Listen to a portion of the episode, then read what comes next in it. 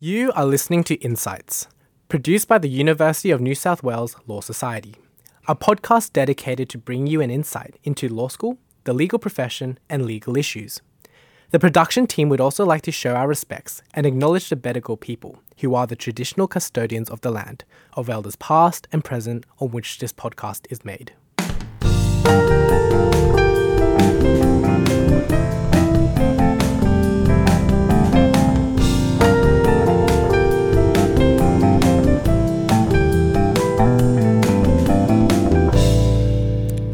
Unfortunately, our original guest was unavailable this week. Luckily, we have UNSW alumni Sam Lee here to talk about the hardships and joys, the ups and downs of studying and working in the law. Graduating in 2019, he is still deeply involved within the university community. During his studies, he was a part of Model UN, FMAA, Law Review, and Law Society. More recently, he has also begun to take an interest in consultancy and has been part of 180 Degrees Consulting, the global leadership team. When not working, he plays for his band, The Flaming Goes, which regularly performs at UNSW events. Thanks so much, Sam, for joining us today. Thanks very much for having me. So, um, firstly, congratulations on your first live gig with The Flaming Goes. How was it? Uh, it was a pretty amazing experience. Um, really glad that uh, we got that. To be honest, we didn't think we'd sell 10 tickets, let alone sell out two shows.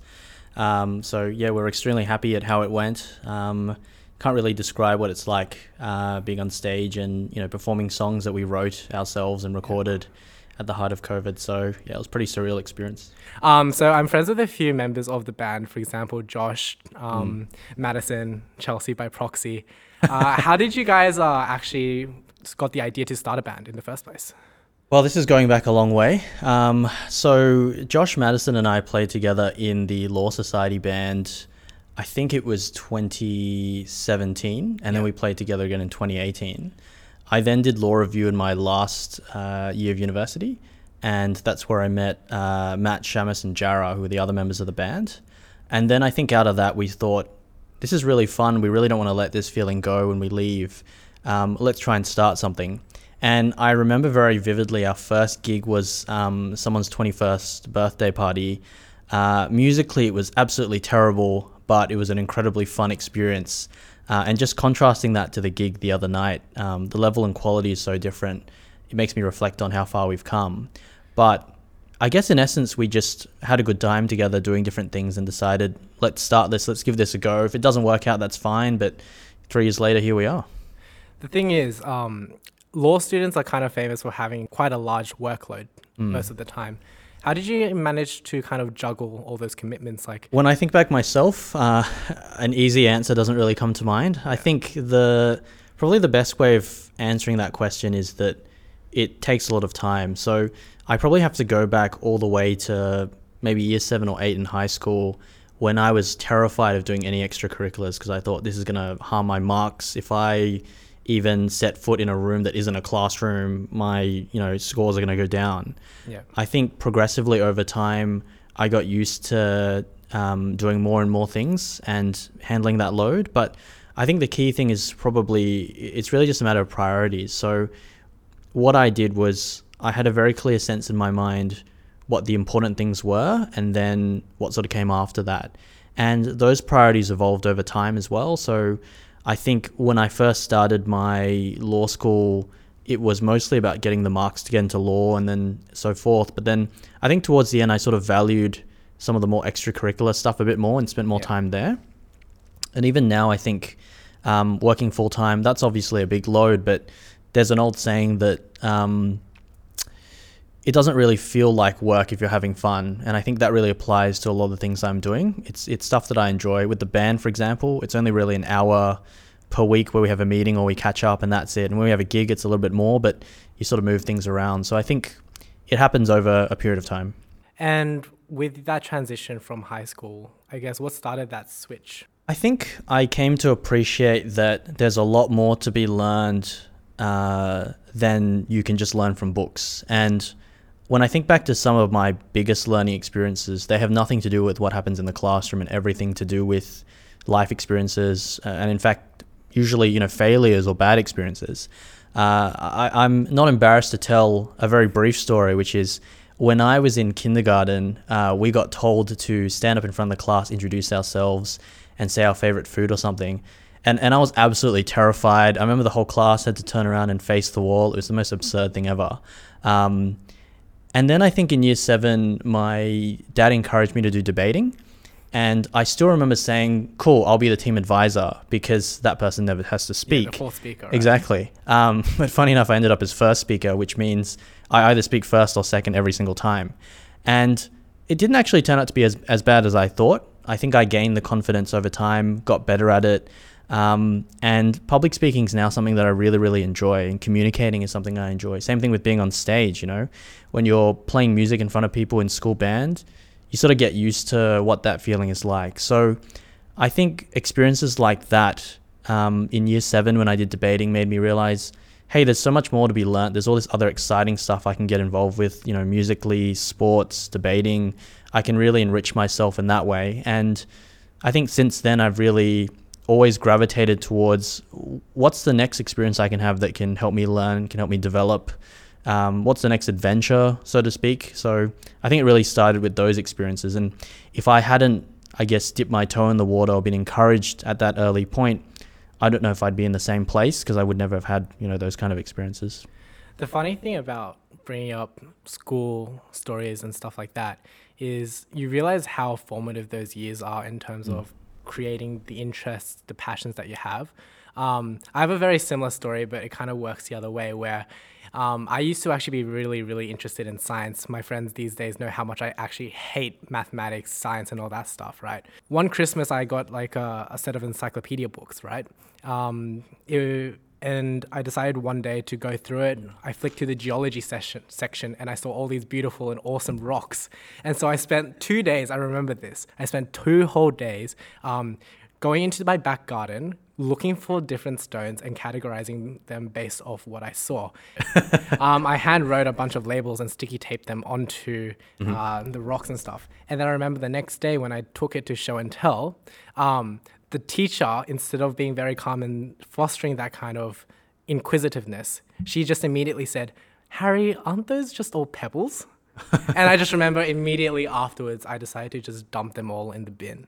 Because I have a sort of similar story to your rock story, which is I was fascinated by dinosaurs as a kid. Um, yeah. uh, at the school that I first started off at, I was known as the dinosaur kid because I could name, I think, obscure species to people. Um, and I did spend my lunch times digging up rocks as well, ironically, uh, to look for dinosaur bones. Uh, so you would have thought back then, you know, I, I, would have become like a paleontologist or some sort of like uh, science person, but you know, obviously that changed. Um, but yeah, in, in year nine, I decided law is what I wanted to do, uh, and that came from, I guess, stepping out of my comfort zone and trying different things. And I think my interests have sort of shifted a little bit since that time as well, naturally as you get older, and I can now observe that a lot of those insights, you know, you mentioned consulting, for example, came from trying new things. You know, the 180 Degrees um, Global Leadership Team is something I jumped into last year, midway through uh, the grad program as a full time lawyer. You know, I'd never done any prior consulting stuff, never any 180 stuff, but I thought to myself, um, what I really, what do I really enjoy? Uh, where do I want to make an impact? What do I want to learn? This is a great opportunity to do that. Why not do that? There's no reason why.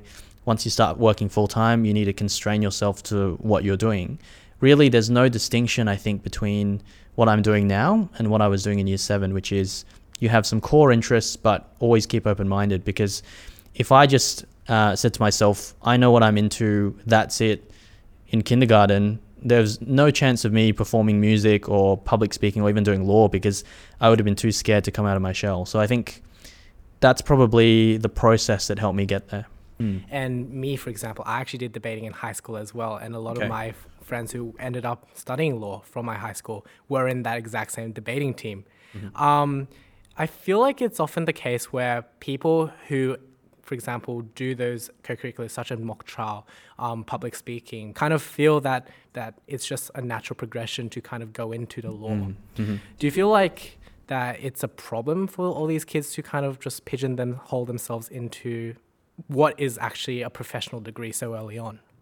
This is getting a little bit philosophical, but I remember in high school, there were always two questions I really wanted to answer. One is, uh, who am I as a person, and secondly, what do I want to commit myself to work wise? Like, what's going to be my passion? What's going to be the main thing I do? I think uh, I was very keen to try and latch onto something that I was good at and just do that thing. And I think even throughout law school, there was a bit of a path set out in front of me where it's like, these are the things you need to do to do this path. So, you know, you do mooting, you do LawSoc, or you do all these other stuff, and then you become a lawyer, right? But the reality is, I don't think, at least from my experience, um, I've ever really figured out with certainty that this is exactly the thing I want to do. The way that I probably look at it is, I know what the next step is down the tunnel, um, the next thing I'm interested in, but I'm very open to what might happen down the line. So it's entirely possible that I move out of law into another field, that I stay in law, that I do something radically different. I mean, the band is a great example of that, right? Um, I think I think it's very easy to play it safe and to uh, construct for yourself what you think the steps you need to take are to achieve a certain vision of your future. So I looked at myself and I thought, if I want to be a lawyer, these are the things I need to do to get there. I don't think it's a bad idea to have goals, but I think it's always important to be open minded, which is why um, increasingly, I guess, in uni and towards the end of my degree, I tried to do experiences that were atypical for someone down my path because.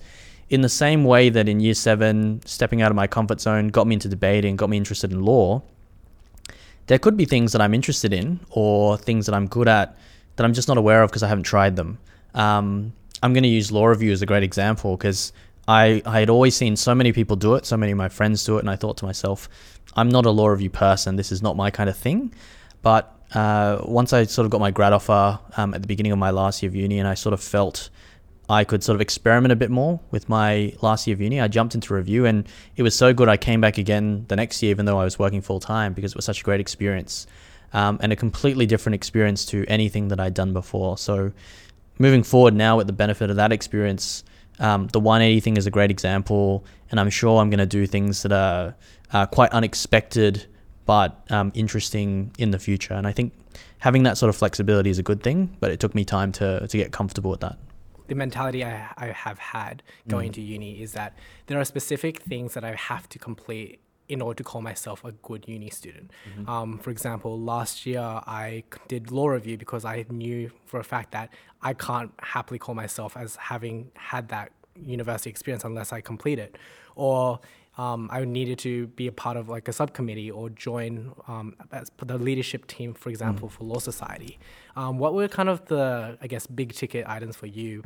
I actually, uh, not many people know, I actually didn't get the ATAR to get into law directly. So I was a transfer student.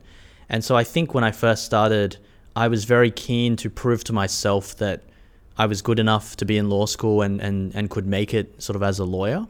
And so that probably made, uh, gave that perspective a bit more of a hold over me. So when I looked at it, I thought um, LawSoc is probably a good one.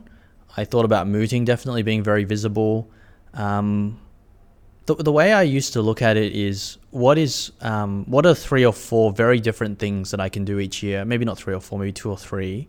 Uh, that are completely different, that will teach me different things, but at the same time are going to help me move down that path. So, I remember in first year, I I did I tried out all the different competitions. So, if I think about it now, incredibly, I think I did first. I I think I dipped my toe into every skills competition, every mooting competition in first year, just to just to try it. Um, and it was only, I think, until later on that I got involved in other stuff like uh, law peer tutoring, mentoring, uh, review, some of these other things that may not have sort of been on my radar when I had that perspective. Um, but I think those are probably the, the key things when I was at that stage. You mentioned that you have a completely different mm. mindset. Mm. What's your view of success now? Well, I think the first thing to say about that is I think everyone's view of success is subjective. Yeah. I think it's self defined, um, uh, and it took me a long time to get to that position as well. I think success is self defined, and by the same token, evaluating whether or not you're succeeding is also an internal thing. I think for me, for me at least personally, success is maybe I would say two things. One is feeling like I'm making the most of the ability that I have in any given field, and two is uh, leaving a positive mark on the world. And I think those are probably two things that have been consistent with me probably since I was quite young, um, as a as a as a primary school student. Um, but I think the way that I judge those things is a little bit different as well. So when I look at um, making the most of my ability, I that comes from how you define yourself. So if you define yourself as a law student, then you're going to gravitate towards certain ways of, uh, uh, I guess, expressing your ability and your passions. I think uh, I'm much more open minded now about what those things are. Uh, one way I like to look at it is uh, what are all the things that I'm really interested in and really passionate about? And I'm going to commit to myself that at least once I'm going to give each of those a go. So, music is something I did a lot in school. I expected to lose touch with that entirely in uni, but you know, with the band, we gave it a shot, and it's now become something a little bit more than that, which is great. Um, you know, sports, for example, I, I joined a, a, a, club team for the first time last year, and I'm actually going to be coaching a team this year. It's never something I've never done before, but something I'm passionate about. So giving that a go. Uh, I've mentioned this to a few friends who find this hilarious, but um, I'm a really big sort of video games person, so I want to give voice acting a shot maybe. Uh, I did a lot of creative writing competitions when I was a kid, so I want to sort of as a very like uh, unlikely aspirational goal, want to publish like a fiction novel one day or something. And these are all, um, you know, when I if you had said this to me when I was in high school or uni, I would have thought that's really amusing. But now I sort of think to myself, why not just give that a shot? Why not just try it and see it? So to answer that question about what success is to me, I think back then I probably would have looked at success as probably career success. Now it's more holistically because for me, I've never really separated career and personal passions. I've never really thought I'm going to work. This is terrible. Now I'm going to have fun.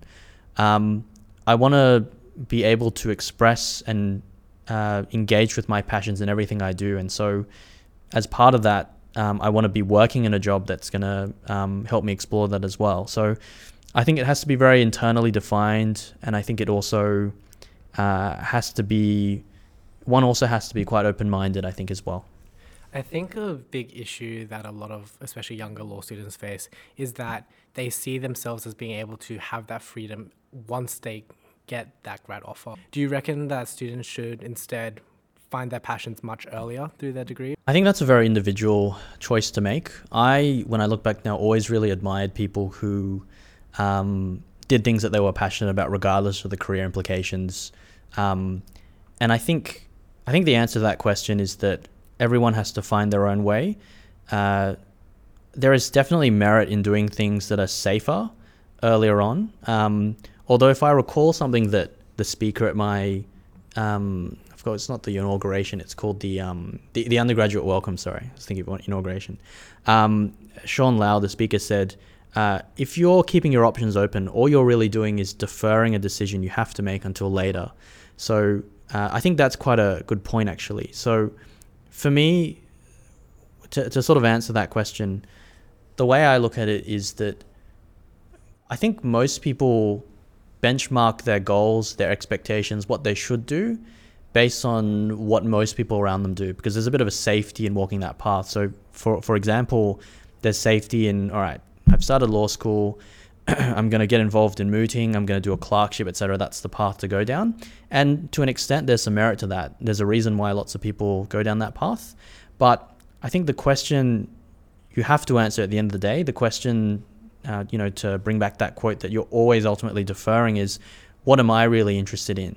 And in some cases, that's going to overlap with what most other people are doing, but in other cases, it won't. And so, for me, what I like to do is try and keep track of what I'm doing to make sure that I'm actually chasing what I want to do rather than what other people are doing. Because if you chase what other people's uh, goals are, all you're going to end up with at best is um, someone else's dream rather than your own.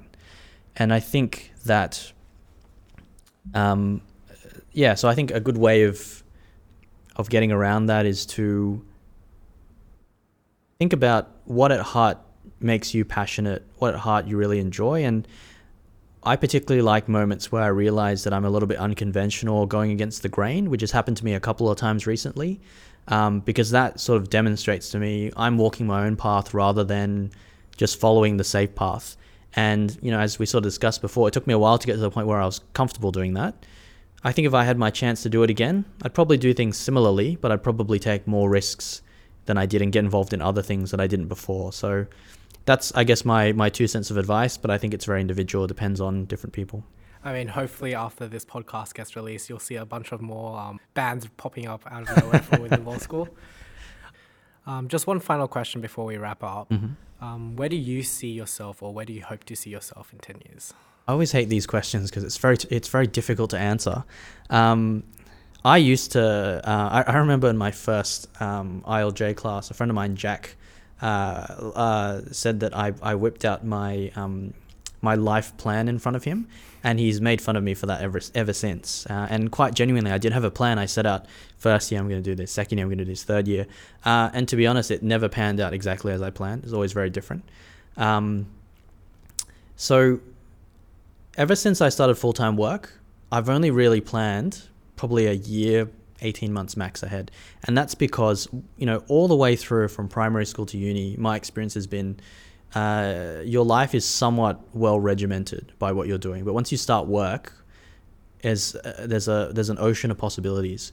Which can which can make it difficult to know whether you're succeeding, can make it difficult to know how you're progressing because um, it's just very different. And the one thing I never wanted is for the years to meld together and to think, where did those five years go? So for me, five, ten years' time, I can't probably visualize what that will look like, but I hope to be doing very different things to what I'm doing now. Uh, possibly being in a different country, possibly being in a different field, uh, possibly um, being able to talk about different experiences than the ones that I've talked about today.